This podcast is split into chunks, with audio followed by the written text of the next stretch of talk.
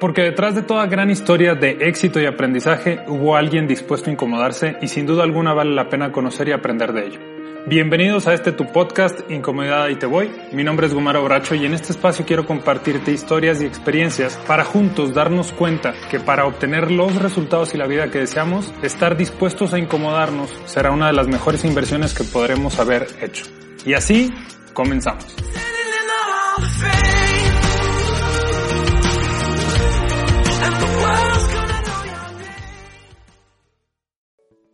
Gracias una vez más por acompañarme. Bienvenidos a este quinto episodio de Incomodidad y te voy. En el episodio de el día de hoy, el tema que quiero compartirte son las diferentes caras o los diferentes matices que tiene la incomodidad. Pero antes de entrar al tema, quiero compartirte un poco sobre la estructura que tengo pensada acerca de el desarrollo del podcast. Y esto derivado de los comentarios que me han hecho llegar, que muchos se los agradezco. Uno de los comentarios fue que repetía mucho la palabra incomodidad y me di cuenta que en los episodios anteriores no, no me había dado el espacio para compartir un poquito más a detalle la razón del por qué seguramente íbamos a estar escuchando mucho de mi parte la palabra incomodidad. Cuando llego a Querétaro hace poco más de dos años, me doy cuenta que para obtener los resultados que deseaba iba a ser necesario enfrentarme a diferentes situaciones incómodas, así que creo esta frase, incomodidad y te voy. Y día a día he forjado cierta filosofía. Al inicio de este podcast, en varios episodios, mi intención es poderte transmitir la filosofía que hay detrás de la frase y obviamente me escucharás decir mucho la palabra. No solamente eso, también voy a tener invitados al programa al podcast para que nos compartan sus experiencias y desde los logros y las situaciones que ellos mismos han tenido puedan transmitirnos y enriquecer el contenido de este podcast. De hecho, ya tenemos al primer invitado, es un conferencista, coach, consultor, emprendedor y a inicios del 2020 fue postulado para el Premio Nobel de la Paz. Así que indiscutiblemente será un gran invitado que te invito a estar al pendiente porque lo tendremos en próximos episodios. Y por último, no solamente es compartirles la filosofía detrás de la frase de incomodidad y te voy, también es invitar a otras personas que me, me ayuden a compartirte contenido que valga la pena y por último, hacer episodios de temas muy específicos, de temas muy concretos en donde tú y yo le podamos sacar el mayor provecho a este podcast. Dicho eso, seguramente estarán escuchando mucho que repito precisamente la palabra. Es todo un tema de estructura, de edición y créanme hago el mayor esfuerzo. Y sin más rodeo, quiero entrar al tema del episodio del día de hoy. Uno de los ejemplos que pongo muy frecuentemente es el tema del ejercicio. Y no porque yo me dedique al ejercicio, sino porque considero que el tema del ejercicio es una situación a la que la gran mayoría de nosotros en algún punto de nuestras vidas nos hemos enfrentado. Entonces, cuando yo hablo de, de hacer un esfuerzo, de hacer ejercicio, lo utilizo como referencia a todas aquellas situaciones a las que nos podemos estar enfrentando y no únicamente a la incomodidad física de hacer un esfuerzo por hacer ejercicio. Y en este episodio lo que quiero compartirte es precisamente las caras de la incomodidad para expandir un poco más nuestros horizontes acerca de precisamente esta palabra. Algunas de las formas en las que se puede presentar la incomodidad son la pena, el miedo, la duda, las preocupaciones, los inconvenientes, el humor, las ganas, la actitud, la razón, la imagen, planeación o administración, la perfección, Frases como el qué dirán, qué van a pensar, la flojera o incluso el cansancio, estar ocupados, hacer un autoanálisis, hacer una autocrítica, la retroalimentación que el mundo y diferentes personas nos puedan dar, la responsabilidad, las emociones y los pensamientos son solo algunas de las caras y los matices que tiene la incomodidad. Y quiero compartirte algunas historias, empezando por la perfección. En muchas ocasiones aquellas personas que deseamos buscar la perfección, invertimos más tiempo y más esfuerzo con la intención de poder hacer las cosas de la manera perfecta. Sin embargo, la perfección no existe. Y en ese, en ese eh, búsqueda de la perfección, en muchas ocasiones nos tenemos que enfrentar al hecho de incomodarnos de tal manera que no retrasemos aquello que estamos haciendo por la perfección, sino porque esté hecho. Y en este caso hay una frase que dice, hecho es mejor que perfecto. Te pongo el ejemplo de literalmente este episodio. Todos los episodios que he hecho para este podcast, cada uno mínimo lo he grabado cinco veces. Y la edición de un audio de 20 minutos, a mí, que no soy experto en el tema, me lleva tres horas. ¿Por qué grabo una, dos, tres, cuatro, cinco veces? Y, y pudiera ser que incluso pudiera llegar a grabar hasta más. ¿Por qué lo hago? Porque busco la perfección y quiero que no se escuche ningún ruido y quiero que las palabras fluyan y que haya una estructura y busco perfección y perfección y con un solo episodio me he tardado tres días en poder tener un episodio que sea por lo menos aceptable y eso a mí me incomoda. Entonces yo específicamente tengo que estar dispuesto a incomodarme por hacerlo obviamente de la mejor manera, pero hecho es mejor que perfecto. Y así como yo, tú pudieras estarte enfrentando a muchas cosas. También en tema de emprendimiento. Y esto justo fue una plática que tuve hace menos de una semana con una persona y una plática muy similar que tuve con otra persona a inicios de marzo. Cuando emprendemos, queremos tener todo perfecto. Queremos tener el logotipo, la página, eh, las redes sociales, el inventario, la maquinaria. Todo, todo, todo lo queremos tener perfecto. Antes de salir a buscar clientes. Y la realidad es que en esa búsqueda de la perfección se nos va el tiempo. Y el tiempo es el recurso más preciado que podemos llegar a tener, porque no lo recuperamos. Bien, puede no ser perfecto o puede no ser tan exacto o bueno como tú quisieras, pero si cumple el propósito, si es suficiente para poderlo utilizar, en la medida en la que sigas avanzando, irás mejorando. Por último, en tema de perfección, te pongo un ejemplo. Cuando yo tengo la oportunidad de escribir un libro, ya lo compartí en otros episodios, espero no ser redundante, tengo un libro de negocios y emprendimiento. Cuando yo hago el libro, mi redacción y mi ortografía eran pésimas. No solamente eso, sino que la primer pasta con la que hice el libro era una pasta de lo más económico posible, que era de cartón que con la grasa que tenemos en las manos, por más de que lo cuides, el cartón va absorbiendo la grasa y se va manchando. Entonces, al término de cuando tú termines de leer el libro, de tanto que lo agarraste, seguramente el libro quedó manchado.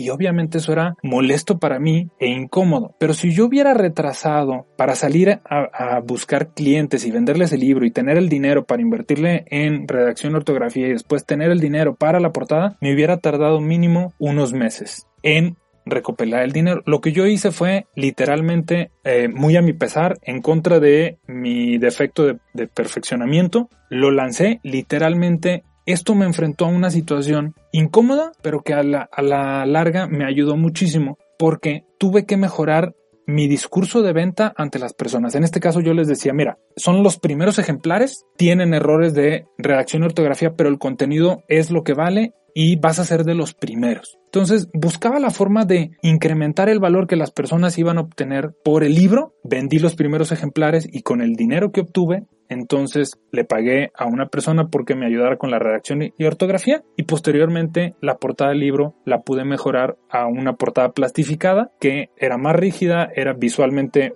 más atractiva y mucho más duradera. Pero si yo me hubiera quedado ante el hecho de buscar la perfección, no hubiera sacado el, libro en el momento en el que lo saqué y hubiera retrasado. Y muchas veces a nosotros nos, nos, pasa eso, desde querer recibir a invitados, ¿no? Si no está la silla perfectamente puesta, si no está los platos levantados, si no hay, digo, si no está completamente limpio, conozco a personas que no se sienten cómodas recibiendo gente porque no esté la casa perfecta. Y ante esa perfección terminan no disfrutando de la visita. Entonces, al estar dispuesto a incomodarte un poco en hacer a un lado la perfección, y ojo, no me malinterpreten, no significa que no hagamos nuestro mayor esfuerzo. Sin embargo, hay un punto en donde la perfección nos roba más de lo que nos da. Otro de los ejemplos o de las caras de cuando nosotros nos da pena acercarnos a personas que pudieran adquirir nuestro producto, nuestro servicio, literalmente estamos perdiendo dinero. La pena, el no estar dispuesto a incomodarte porque te da pena en tema profesional,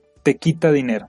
Y la pena en tema, en tema personal te limita de tener más y mejores relaciones. Pudiera ser que te quieras acercar a alguien para una amistad, para conocerse y si tienes pena y dejas que la pena te limite, literalmente, el no estar dispuestos a incomodarnos en este aspecto, nos limitará personalmente de tener mejores y más relaciones y profesionalmente nos estará limitando de obtener mayores ingresos. Los inconvenientes. Cuando tú y yo hacemos un plan o ya tenemos definido que vamos a hacer algo y de repente empieza a haber situaciones, en otras palabras, empieza a haber inconvenientes, hay muchas personas que lo he escuchado que dicen, bueno, es como una señal y toman esa señal para dejar de hacer lo que estén haciendo o dejar de caminar hacia el lugar a donde deben de caminar. Los inconvenientes no están, no son señales divinas para alejarnos de aquello que queremos. Es simple y sencillamente situaciones que se presentan en nuestro camino que nos invitan a ser mejores para seguir caminando hacia donde deseamos ir. Cuando nosotros no estamos dispuestos a incomodarnos ante los inconvenientes, indiscutiblemente estamos dejando de ganar el beneficio de haber estado dispuestos a incomodarnos. Tú tienes un plan y dices, ah, mira, ese plan voy a tener que hacer esto. Lo empiezas a ejecutar y de repente empiezan a haber inconvenientes que vuelven más incómodo porque tú ya tenías un plan. Bueno, al momento en el que esta situación, en el momento en el que este inconveniente se presente en tu vida y tú estés dispuesto a incomodarte, muchísimos mejores resultados puedes y vas a tener. Planeación y administración. Conozco personas que cuando se habla de administrar específicamente el tiempo y el dinero, en automático saltan, o sea, les genera una incomodidad a tal grado que se vuelve una incluso discusión, porque muchas personas consideran que el administrar el tiempo le quita ese ese sabor a la vida, ¿no? Se sienten como que es muy cuadrado el enfoque de administrar el tiempo. Y cuando hablamos de administrar el dinero, hay personas que se sienten incluso ofendidas porque dicen para algo trabajo, yo me lo merezco, yo lo conseguí. Y entonces utilizan frases que realmente cuando nos enfrentamos a esta situación de administración del tiempo o del dinero y te es incómodo, es incómodo porque finalmente te invita a salir de tu zona de confort. En este caso, si no administras, indiscutiblemente desperdicias. Si tú y yo no administramos nuestro tiempo, estamos desperdiciando nuestro tiempo. El hecho de que tú y yo administremos nuestro tiempo, lo único que estamos, bueno, no lo único, pero una de las cosas que estamos haciendo es que al administrar nuestro tiempo, vamos a tener la oportunidad de hacer más y mejores cosas. Si tú y yo administramos nuestro dinero, no significa que nos estemos restringiendo. Simple y sencillamente, al momento en el que decidimos administrar nuestro dinero, tenemos la oportunidad de aprovechar de la mejor manera ese dinero que hayamos adquirido. Quien no administra, indiscutiblemente desperdicia. Hay que estar dispuesto a incomodarse. Dentro de esta administración, de esta planeación, entra otro, otro aspecto que es la autocrítica o el autoanálisis. Es decir, ¿qué estoy haciendo que no me está funcionando y